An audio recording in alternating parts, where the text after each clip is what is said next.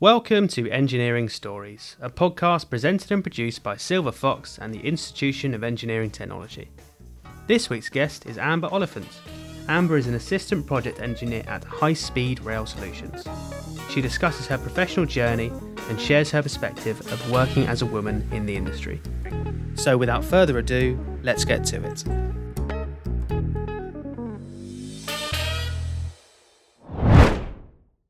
Hello and welcome to Engineering Stories. My name is Alex. I am the head of research and development at Silver Fox.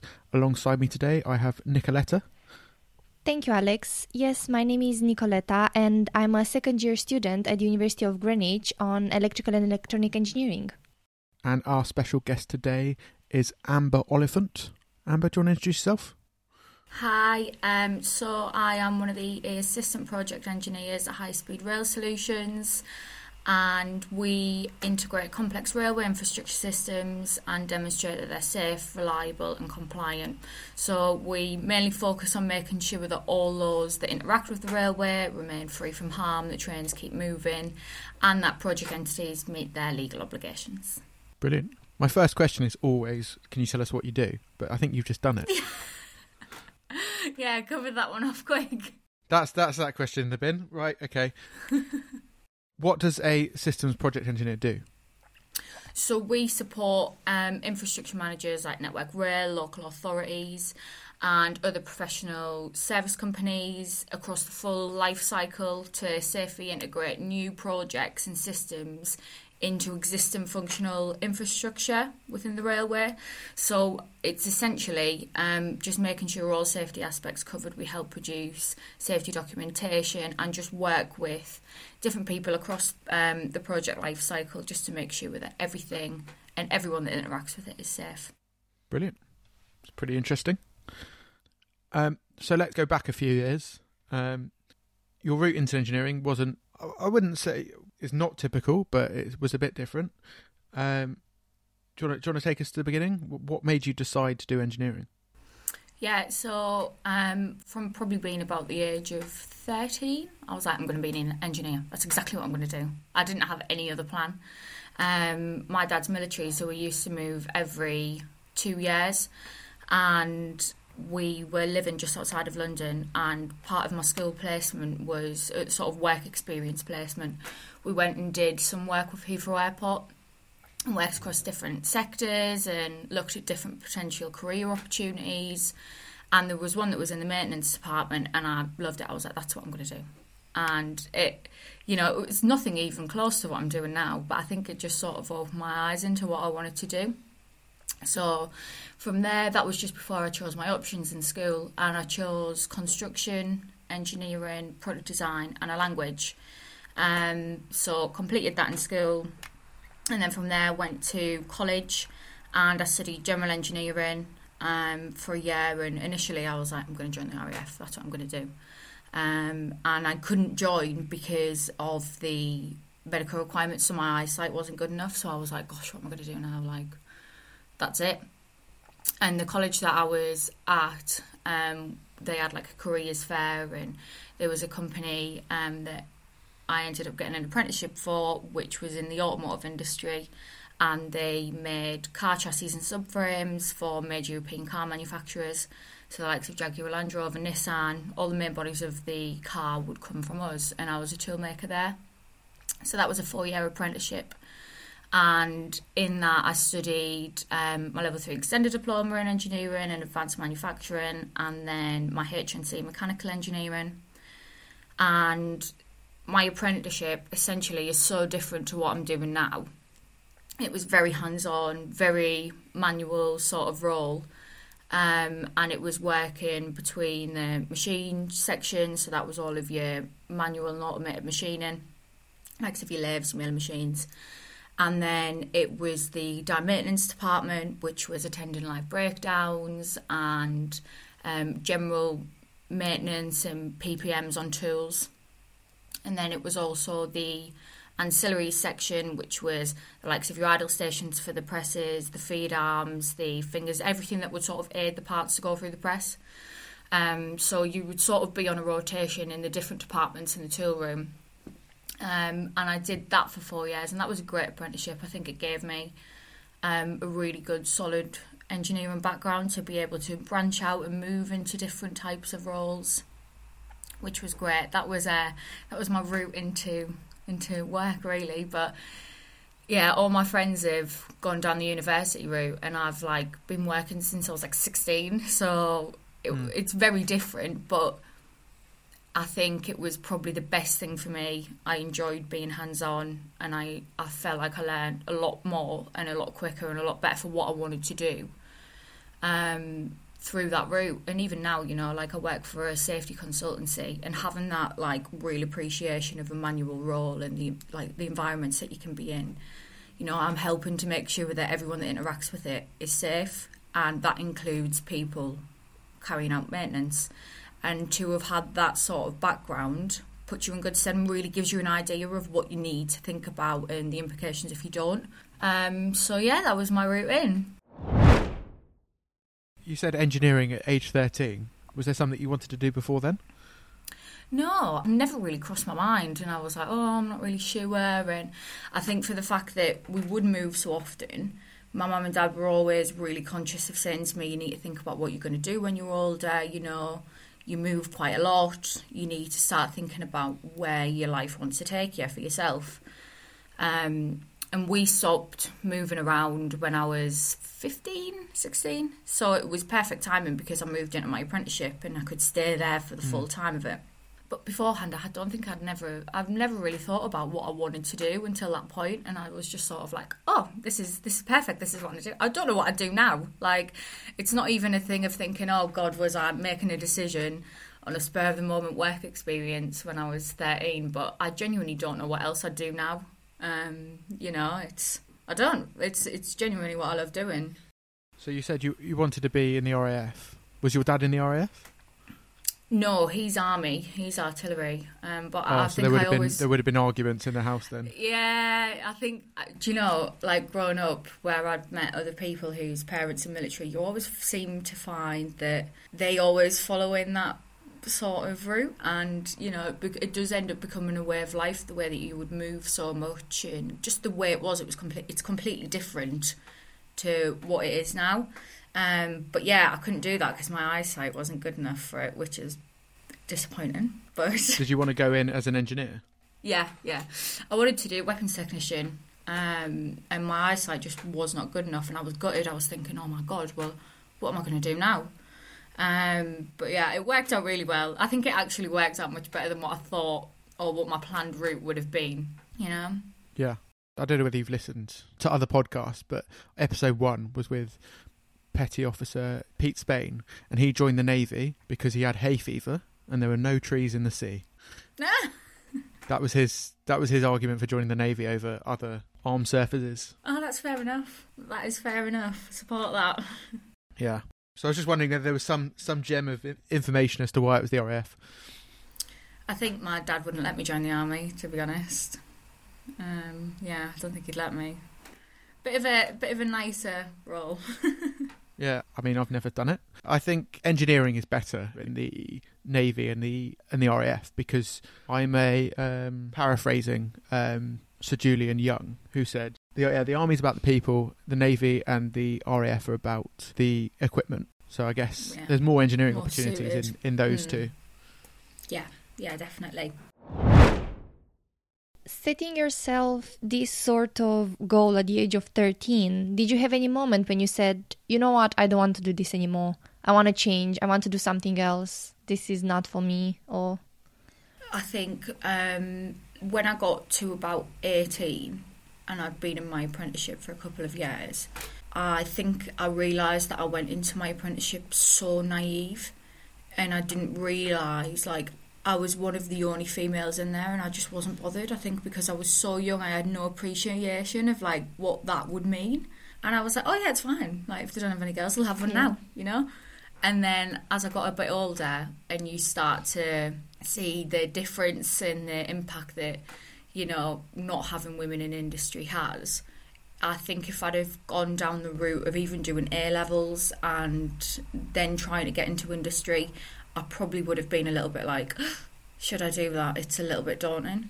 Um, and I think at that time, I remember thinking, gosh, is this like really something that you fit into and that you do? And I thought, well, yeah, because I actually enjoy it. That external factor shouldn't make any difference to my job. But I definitely think if I had more time to think about it, that I would probably be a little bit more hesitant. I think I'd still go and do it, but I think I'd be a lot more hesitant to to get involved in it. Yeah, hmm. definitely. Do you th- do you think it's been a problem? I know women in engineering that and the lack thereof is a problem, but do you think for you personally, it's affected you? Uh, yeah, definitely. I think because I I did go into it so naive, I just thought of sort of thought that everybody would look at me the same as a guy, and I and will still say this now, being a female will help you get into roles like that. You are positively discriminated sometimes with companies who do know that they need to take more women on. So if it's between you and another guy who's got the same qualifications, if they have enough females, they're more inclined to take you, right? Mm. But I think I went into it really naive and thought that everybody would just sort of look at me the same as every other first, second year, third year apprentice. And then it wasn't until that I got into the role where people would say to me, so when you in my apprenticeship you would get put with people to work with them to sort of shadow them in the first few months to find your feet. And whenever I worked with anyone, they would say, "Listen, I'm not going to treat you any differently because you're a girl." and they would like address the fact that I was a girl and immediately before I'd even done hmm. anything and like because it was such a manual role people would say oh don't worry about picking that up I can do it or don't worry about that it's fine I'll lift that like you don't have to pick it up and I used to say like you know if I'm struggling which yes you are a much stronger male and you know you probably can find it a lot easier but if I'm struggling I'll ask you like you need to let me just get on with it. And I think that that became more of an issue as I got older and I realised the divide and like the, the reason why there wasn't so many women in these types of roles. Like it was really daunting. You walk into a, a factory full of men that look at you like you've got a third head and then they're like, why would why on earth would you want to do that role? And like that's what people used to say. Why on earth would you want to be in here in overalls and go home full of grease and stuff? And I'm like, well, why not? You know. Um, and I think that that sort of plants a seed of doubt in people's minds, and they think, well, should I really be doing this? Um, and I think if it wasn't for the fact that you have that push and you know you've got almost job security as an apprentice and you've got something to work towards, it would be so easy. And I can see why it's so easy that people get into roles like that and then leave because you almost feel mm. like when people point it out, there's not a place for you there. So you have to sort of personally overcome that first. And yeah, you know, it's just from my experience. I, I, I bet that that's not the case in lots of places, and it's great if it's not. But from my experience, it was a a little bit of a challenge at first. Yeah. Do you think that's that's down to the people, the cult, like the culture of the company, or do you think it's industry wide? I think it's industry wide. Um, I think I, I really do think it's so we're at a time at the minute where we have so many more women coming into industry and mm. You know people of my generation of my age are so accepting of it. And they're like oh yeah well i've gone through college i've, I've gone through university with women. Like it's not an issue. But we're still at the mm. point where we are transitioning into a more diverse workforce within engineering that you still have the people who have never in 30 years of their career worked with a female. So to then start working with them i think they it's not that they don't want to work with women. I think it's just so unfamiliar mm. that they feel like they have to address it and not just accept it and i think that where that's where people think gosh like and i definitely did think should i be doing this and they probably didn't even mean it in a bad way but it's just such a new environment for people to work in. And I remember somebody saying to me that before I'd started, they'd said, Right, we've got like a female joining, you need to now be careful with what you're saying and what you're doing. And like for a few weeks, some like people wouldn't speak to me, and they were a little bit like, "Oh gosh, like what can I say?" And it was so ridiculous; it just wasn't needed. Um, and I think that old-fashioned view just just makes it a little bit more difficult to, to keep going. Was it that classic, I guess, almost like a sitcom sketch where, right, we've got a woman joining, so we need to get a ladies' toilet sorted, and yeah, was it that yeah. bad, or was it? Yeah, like where where I worked, it was a huge company, and we had like eight plants, different um, different plants across the the whole of the site, and there was one female changing room, and we're talking. Uh, there was male changing rooms, two in every plant, but we had one female changing room that was like this Mm. makeshift cupboard that had had lockers put in it because there was more women in maintenance coming in and you know there was more female operators even coming in as well and people would have to like walk 10 minutes to get to their locker where some of the guys would just chuck stuff in and be like oh, i'm at work now so little things like that Yeah. would make people go oh is, is that really what should be happening now and it, it was like we need to be inclusive and I, it's great but it, you can just so see that lots of companies are still very behind the times with things you know Nicoletta? I was thinking, I think in such a place they panic at first and they're trying to be extra cautious, and that makes things be so a bit uncomfortable and out of place. It's it's fine. Just treat me normal. Just I'm I'm a new colleague. It's fine. I'll manage. Just talk to me normally. But it's more like, oh my god, he's a woman. really really it is and like yeah. uh, the com- like the so the company that I'm working for now hadn't bat an eyelid. I'm the only female that works there, and they're like, oh yeah, whatever. But like, I was in a, a Yeah. factory where people had worked from being 16 and had never had any interaction with women unless they were from It's like seeing an alien. yeah, and they were like, "Why are you here?" Like it was, and it was just like, "Just chill. It's fine. It's absolutely fine. Don't worry about it." Um, but yeah, and it, it can be really daunting sometimes. It really can. But I think you just have to sort of. I remember the phrase that people used to say to me: "You have to have thick skin to work in an industry like this. You have to have thick skin. If you don't, there's no point you even being here." And I remember thinking, like, that's fine like I, I feel like I do, but when I look at the likes of my younger sister, she would not cope well in an environment like that, and I think that's why. So I tried to do lots of STEM work and talks, and I when I speak to young people, I don't say to them, "Oh, it's a breeze, it's a breeze." I'm like, no.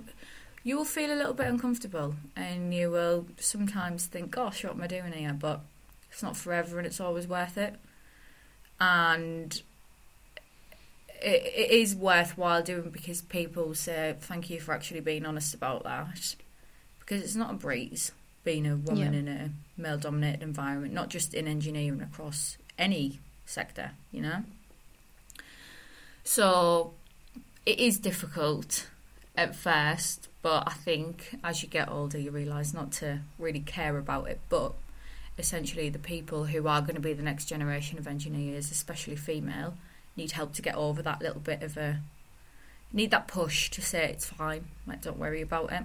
Yeah. Which Mm. I think there's Learn to make fun of it. yeah, and I think there's a massive, definitely getting a lot better now. There's so many more female role models, um, compared to what I feel like there was even when I first started out. There, I never had talks from women in school, or you know, there was no women to sort of look up to in that industry. Well, there's so much more of it now, which is great. Um, but I still think there could be a lot more room for improvement on it, definitely. Silver Fox proudly supports engineers with all their cable, wire, and pipe labelling requirements. The Fox in a Box thermal printer has the ability to print a whole range of thermal labels with one software, one printer, and one ribbon, saving loads of time for the engineers out there in the field. For more information, contact sales at silverfox.co.uk or call on plus 44 01707 373727. Do you think your experience would have been different had you gone to university and then entered sort of the the less labour intensive uh, roles in engineering, the the the office stuff? Definitely. I think that for the role that I'm doing now, it's perfect the fact that I've had that background, but I think I'm actually the only one who's come from an apprenticeship, well, technical sort of hands-on background. Um, mostly everybody else has been at university, Mm. which is great to have that variation in the team. But even those extra four, five years of experience, I feel like has helped me so much more in my career now. And just to have that under my belt, to have worked within the automotive, the injection molding, and now the railway industry, just that little bit of variation, I feel like gave me more life experience as well. It made me grow up a lot quicker, I think, whether that's right or wrongly so. But yeah, I, I do think, and I, I'm the, the biggest um, advocate for apprenticeships. I think they're fantastic. I completely get that lots of roles you have to go down the university route. That's the only way to get into it. But if you essentially want to be a project manager one day, I think apprenticeships are the best way to get your foot in the door and get that life experience and get that appreciation of the industry that you're working in from all different levels. I do think they're really, really good. And, you know, it also comes down to the thing of you you normally find that throughout your apprenticeship you're qualified to HNC level. And people say, I want I want my full degree, which I get. But then lots of companies will then keep you on and say, right, let's do your HND, let's finish off your degree, let's do this. Like, you know, you I always had a day release where I will continue working and studying at the same time. And even still I'm doing that now. Mm. You know, I'm out of my apprenticeship, but I'm studying on the side as well. So What are you studying do- for? um, I'm studying my HND mechanical. Um, so, I, you know, yes, it will take a little bit longer to get my degree, but I feel Mhm. like my experience and what I feel like I've achieved so far in my career is a, I would I've got a lot more than what I would have by going to university. hmm You know, it's different for everybody, but I just really enjoyed that hands-on aspect of it. I think one thing we, we have talked about on this podcast before is the lack of hands on at university. I've mentioned it. I think Nicoletta's mentioned it. It's uh, you know, it's all well and good knowing the theory, but speaking to engineers on this podcast and in, in work, you get a an engineer who comes out of university who knows everything, but doesn't know how to do anything. Um, so yeah, I think I, uh, I think both have their place, but there's definitely sort of a lack of doing. Yeah, I think there definitely is because I I remember going through my apprenticeship and all of my um, modules would be around like all sort of tailored to my apprenticeship. So I was doing a toolmaker specific apprenticeship, and when we would do the theory side of things, I would be like, great, I know this inside out. I could I could do that with my eyes closed, but then when I actually went to apply it in industry, it looked completely different. There was little I think the best thing that I learned from doing an apprenticeship is finding out the little tips and tricks from people who've done it and go, "Oh, actually, I know you've been taught it that way, and that's the theory side of it, but doing it like this is so much better. And that's what you don't get. I think it would be great if you had a sort of hybrid um, course that would let you what you're studying, if it, if you can, then move on to hands-on side of things. I think that would set people up a lot better to then move into industry because you know you you have people and and I've definitely seen it in in my career where people say you should do it like this or it should be like that and it's not it's not anywhere close to to what it's practically like and how how you do it if that makes sense Mm. so I do agree and I think when you when you have a range of different people who learn different ways to say if you're hands on and that's the best way that you learn, you must go down the apprenticeship route. It will take you longer to get your degree, but it's because you learn like that, so you have to learn it that way. And then going if you're if you like the theory side of things a lot more, you must go down the route of university, not have any exposure to the hands on side of things, and then have to experience that once you're qualified. I think somewhere in the middle would be perfect for lots of people. You know, I think it's quite divided on how people learn, and it's not it's not really great for trying to get the best out of people, is it? It's like the sandwich programs where you Yeah. where you can have one year in the industry during the university. Yeah, Nicoletta, some of us should do it. Sorry, I've spent the entire of this podcast series trying to convince Nicoletta to do a placement. Yeah. Yeah. Well, when I was speaking to people the other day, I did a call with um, a sixth form college, and they were all like, "I really want to go down the university route," and I was like, "That's fine." Um, you know, I think it's great get into roles like that, but I would 100% recommend getting placement, doing a placement, yeah, to one get your foot in the door with companies. You know, look at the different industries that you Mm. want to work in but then to also get a little bit of work experience. It's all well and good working and doing your degree for three years, but if you get into a if you get into a role and it's nothing like you expected and it's not what you want to do, it's very hard for people who've just gone into industry to then start demanding what roles they want to move into to try and find something that works for them. So I do I do think doing a placement year would be great. Yeah, definitely. Definitely. Yes. Okay. All right. Um, you've mentioned your STEM ambassadorship on a couple Mhm. of a couple of times.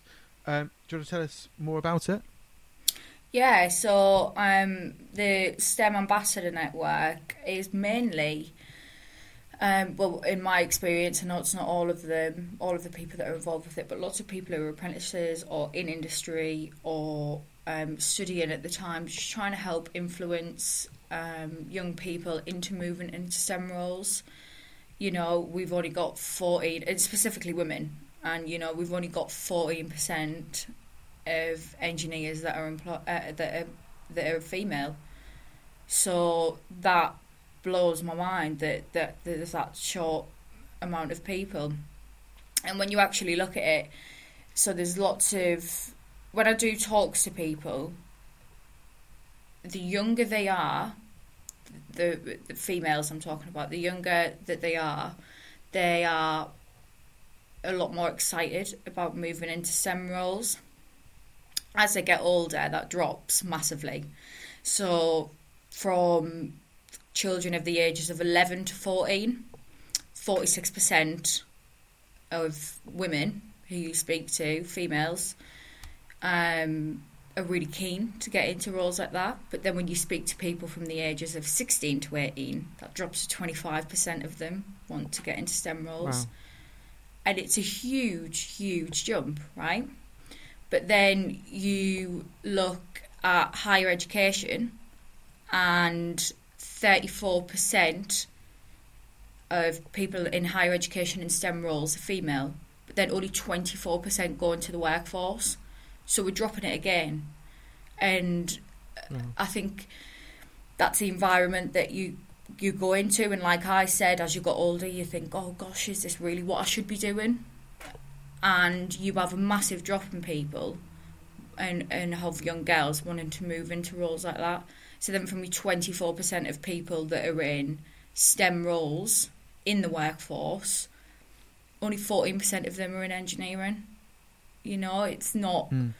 it- there's something along the way that is stopping people from moving into those roles. And I always go back to the thing of being you can't be what you can't see. The lack of role models in that industry will have a massive impact on young girls unless you are going to say, do you know what, I'm going to go do it and that's it. It makes it very difficult to have that little bit of a push to say, this is what we should be doing.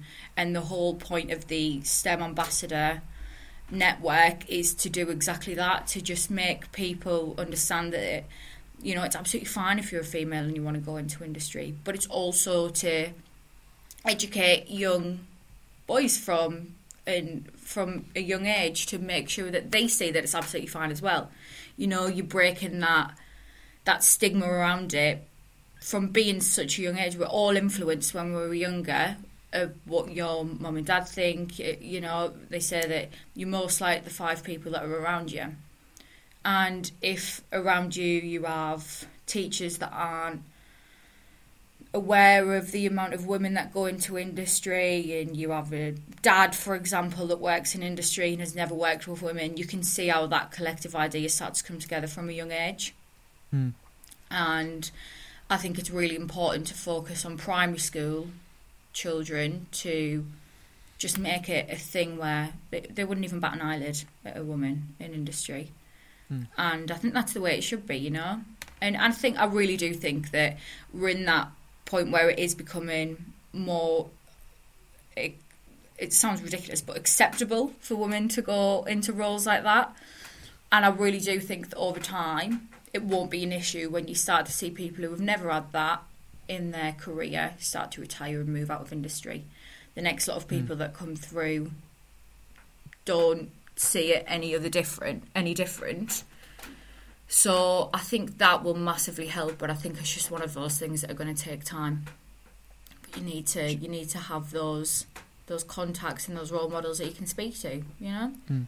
Do you think it's do you think more needs to be done by other industries where it's it's the other way, so like women heavy, to convince more boys to go in there to to balance it out more? Yeah, absolutely. It's a it's a rogue way of looking at it, but I don't think anyone has. It is, and like it's really difficult. So, just a, a, an old sort of traditional way of what people would look at it. If you had a guy that was working in a hairdresser's or that was a nurse, people would predominantly think that that's female, right? Mm. And there isn't the push for men to work in that industry as what there are for women to work in predominantly male industries, not just in engineering, across the board in anything. There, mm. There's not the equal push for men to work in roles like that, which is a bit hypocritical you know, it's accept women in everywhere that they want to go, but where's the drive for men to?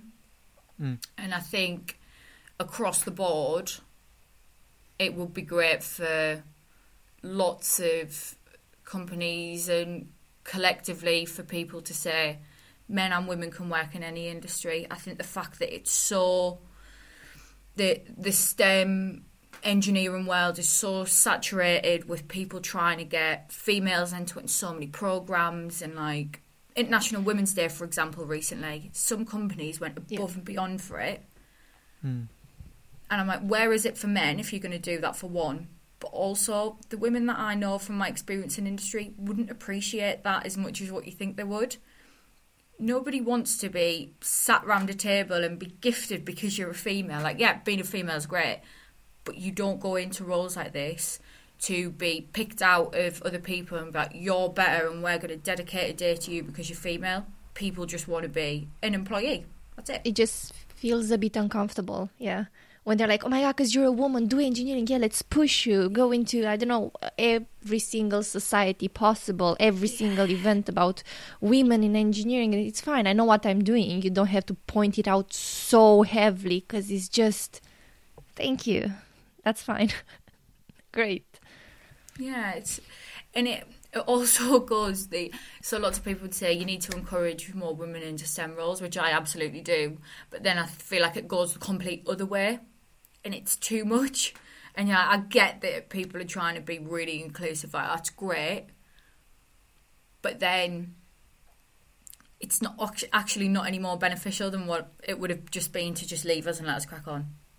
You know. Yeah. I think that's what most women think. And, you know, if you disagree with me, let me know. But, like, from my experience, people are like, oh, God, like, I don't yeah. want to get up because I'm a female, you know? I'm not even in the industry, and I, I can feel that sometimes. You say, yeah, because you're, yeah, you're a female, you can do this. Yes, let me help you. And I'm like, I didn't ask for help. If I do need help, I'll ask. But don't point out just because you're a female. these sort of remarks. Mm. It's, yeah. I guess especially you, Amber, having been the only woman in the office. I, am not saying that, uh, that that your company did it, but if you were in that situation and there was a massive deal, we've hired a female, so we're going to celebrate International Women's Day.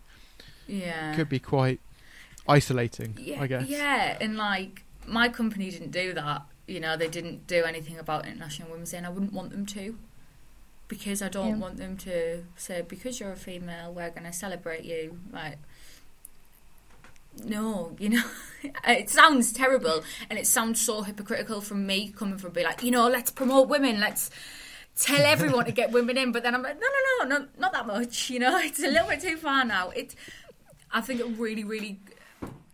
But then there's like there's so many phrases that people come out with like she or and silly things like that, and I'm like nobody nobody wants that. Like just we've got a team of engineers. That's it. Not we've got a team of engineers, or in in that we've got two females. It's just like, Yeah. come on. Yeah. What what? I, kn- I I saw CEO in your notes, but I've got no. What is CEO? So you know, like um, when people will say like, "Oh, girl boss doing so well in industry," and like instead of a CEO, you know, making Oh, okay. being a yeah, yeah. CEO, like if you ever got to that point, that's absolutely great. But you don't have to point out the fact that you're a female. You know? I feel maybe at some point it makes you second guess your knowledge and feel like an imposter. It's like, eh, did I get this job because I'm knowledgeable and I'm capable, or because I'm a woman? And you feel like you need to prove so much more. Yeah. I I get horrendous imposter syndrome anyways. I think that's just like probably the way that I am. But I think Yeah. it is difficult and I've seen it mainly in my apprenticeship. I feel like now I'm a lot more competent and I know that I'm good at my job and you get that from experience. But I remember when people used to point things out to me and say, Oh, if you can't do this it's fine or, you know, maybe think twice about what you're gonna do and I, I would be like the fact you've just said that, I'm gonna do it twice as well as what you've just told me. And it gives you that little bit of like fire in your belly to be like, no, I will, I will do this a lot better than what you already thought I would. And like when you when you actually look at it as well, so people talk about that, and women talk about the fact that they feel like there's a lot more pressure put on them, and that they feel like they might not perform as well, and they have huge imposter syndrome. But like when you look at females that take uh, that do a university, uh, go down the university route, seventy nine point eight percent of females come out with um, uh, first in mechanical engineering, where seventy four percent of those that are male come out with it. And when you look at the statistics of people moving into industry, it gets lower for people for women as they get older. But then the women that are in industry or the women that go into the down, down the university route their grades actually get better than the males as it as you look through the different levels of education. And it's true. And I know exactly where that comes from. It's purely that people think or you get the feeling that people think you're incapable of doing your job so you feel like you have to prove yourself and I definitely did that. I definitely did. And I remember thinking, oh my God, I can't believe you've made me feel like this. I'm going to have to work so much harder. But now I'm actually really grateful for it because I've probably performed a lot better than what I would have from that pressure and that environment. But yeah, it's um, it is difficult and it it's opening a huge kind of worms because there's so many issues across this industry. But I think it all comes down to just breaking that bias and that stigma and just being accepting of people and not treating people any better because they're female, but just treating everybody equal, you know? Yeah. Yeah.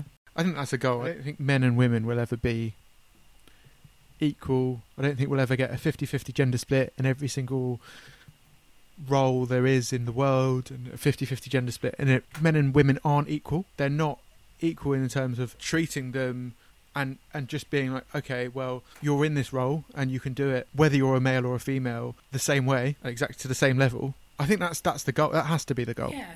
And like just going back quickly to what you said about men and women aren't equal, they're not, but that's like the beauty of it. Women will bring things to your team that Mm. men don't. Men will bring things to your team that women never can, you know? It's not just one way that women are equal, if not better than ma- males. It's that we're all different, we all bring different things to the team, and you, the whole point of conversations like this is to make people realize that embracing that will get the best output of your team of the of your performance of people's life experiences through work you know you spend so much time at work it needs to be an inclusive, nice environment to work in, and excluding genders, religions, sexualities will you don't get to do that in real life, so it shouldn't be the case in the workplace. Going quite back uh, again from your notes, you said you worked with a couple of customers um, and industries such as Lavazza and BMW and all of that. Do you have a favorite? So when I left my apprenticeship, I moved into MPI for an injection molding company, and one of their major customers was Brompton Bicycles, and they were fantastic. They they are definitely my favourite. Um, you know, if you ever get a chance to go to the Brompton factory, it's fantastic. It really, really is. Did you get to get one? No, I didn't get one, but I did get to go out in their Brompton village and uh, try all the new bikes and have a race with some of the uh, guys from their team. But it's really, really great. Really good company. Um, they've just set up a new thing about having a, you know, you get all these mental health ambassadors and first aiders and stuff from work. But they've set it up mm-hmm. externally to help people, you know, talk about what they're feeling and not have to do it in the workplace. They're a really, really good company. They've got a lot of good values. They've hired mental aid first aiders from an external company. Yeah, To- talking to your colleagues about your colleagues is, can always be a bit a bit iffy. Yeah. And it's um, companies will come forward and say, right, who wants to be the mental um, health first aider in the team? And if that's not somebody that you get on with, you're never going to use that. And to be quite honest, would I ever go to somebody that I work with really closely about all the issues that I'm having in my life? I know they'd support me, but no, I, I I wouldn't feel comfortable with doing that. So I think having it external was great, and they're really um, forward thinking. I think when you work with different customers and their their ethics as a company and how they treat their employees, when that's something that's really good that you look at and you think, God, that's great, that's really, they automatically become better customer. You know that they're doing things because they're kind, good people with a good sort of I- well-rounded idea of the type of place and world that we live in. So they're definitely my favourite. They were, they were really good, and it was a really fun factory. Like I've never ever seen anything like it. They've, they've just announced they're building a new one, I think, Yeah, they um, on stilts. They they're in Greenford. Yeah, they're um they're there and they have not been there too long, and they are just doubling in size every year. They're doing really really well. Mm. I think lockdown massively helped that everyone was out on bikes, which is which is great. Yeah, you couldn't get one if you wanted a new one. It was like a six six week wait for a bike because I looked and I couldn't. Yeah, just couldn't. Like, Halfords, Halfords were ha- selling bikes. Like they'd be like, "Oh, we're getting new ones in at eight o'clock on I don't know Monday morning." By nine o'clock, they were sold out. Yeah. crazy. Yeah. Yeah, they're um, they're really good, and they've got lots of exciting new things coming up, and yeah, really good. I, it's not even a customer that I work with anymore, but I really like them. Brompton bicycle. She's looking for a free bike. There you go. Uh, yeah, there you go. well, we've we've talked quite extensively about all the things uh, that need to change in in uh, in engineering. What do you like? I think the fact that we're even having this conversation is great. You know, years ago it wouldn't have even been something that would happen. People would be like, "That's not a, a female's role." And I genuinely, really, really enjoy my job. Really enjoyed my apprenticeship, the hands-on side of things. And if I know that there will be lots of people out there that would equally love that role, that would never ever have the push to go do it. And I think the fact that conversations like this happen and companies are a lot more aware that they need more females in industry, I think that's the best thing about it. And it makes me really confident for my future that the industry is getting better, it's going to be more inclusive, and I feel like I will see in my career vast improvement to what we're already at now. And I will get to, I'll never sit there and think, gosh, I need to go out of my way so the likes of my sister moves into a role like this and never feels worried about it. I'd like to hope, and I think from the direction that we're going in, that that will just be the case and you won't have to really sit and address it. And I think that's the best thing, you know. It's um, it's exciting and it, it'll change the industry massively, and I think that's what people don't realise: Mm. the opportunities and the things that different people can bring from different backgrounds of different likes and dislikes can can bring to your company and your team. It's really really valuable. Mm. Yeah.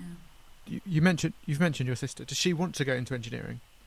Yeah, she does actually, but she's actually joining the RAF, so I'm a little bit jealous. Oh, She's actually joining the RAF, yeah.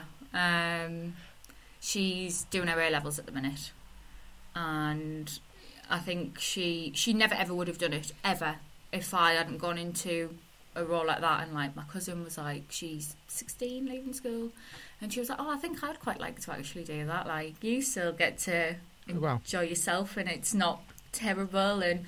Like I, I had a message the other week of somebody on LinkedIn from someone that I'd had a, uh, I'd done a talk with in a college maybe a year and a half ago on over Zoom when everyone was doing that and pushing it um in lockdown. And she said oh yeah I've got an apprenticeship. Like thank you so much. You really sort of pushed me to to apply for them and go into jobs like that. She said and I'm really enjoying it so thanks. And I was like oh that- it's lovely stuff like that. It makes it worthwhile. It's really rewarding to be able to do that. So yeah it is nice. You get to see little bits of improvement over time um, but hopefully one day it'll be be all good. Is your is your sister going to do A levels then uni then RAF or is she going straight in? um, she's going to do A levels and then join straight away when she's finished her A levels yeah Um, okay, so we've got always got two questions that we end the podcast with. Um, the first is: Would you change your route if if if someone said to thirteen year old Amber, Amber, you can go do exactly the same thing again, not again because you haven't done it yet because you're only thirteen, but or go to university, do it that way, and you know probably not face the same difficulties that you have in your career. Do you still stick the same way? Yeah, definitely. Definitely. I wouldn't, and I still don't think that even now, after doing it, that the university route would have been right for me. You know, my one of the things that I just don't think, how, which is completely irrelevant to the role that you're doing and what you want to move in the industry you want to move into, but like when my friends were at university, it was they were very chilled all the time. They yes, they weren't doing an engineering degree and but that life probably wouldn't have fit me very well.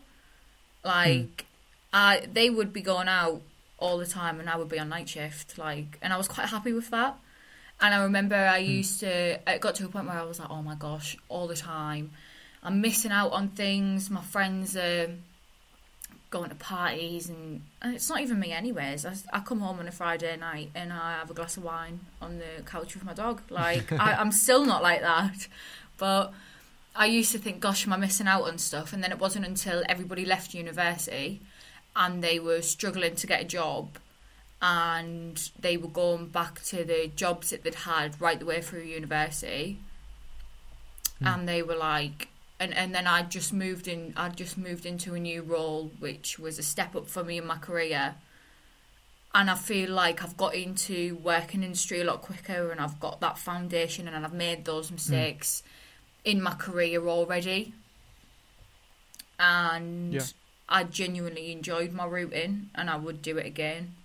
So maybe I'm saying that because I've never had an insight into it and you might Nicoletta you might say that no, I really enjoyed it. But I think I don't feel like I've missed out on anything. If anything I think I've done better than what I thought I would. Um at, at my age in terms of where I'm going in my career. Yeah, and I think that was mainly Hmm. down to the fact that I'd done an apprenticeship. I think that was one of the quickest responses we've had for that question. Yeah, Really? yeah. Normally people are like, we don't hear it in the podcast, but because we cut it out, but people are pondering that quite quite a lot.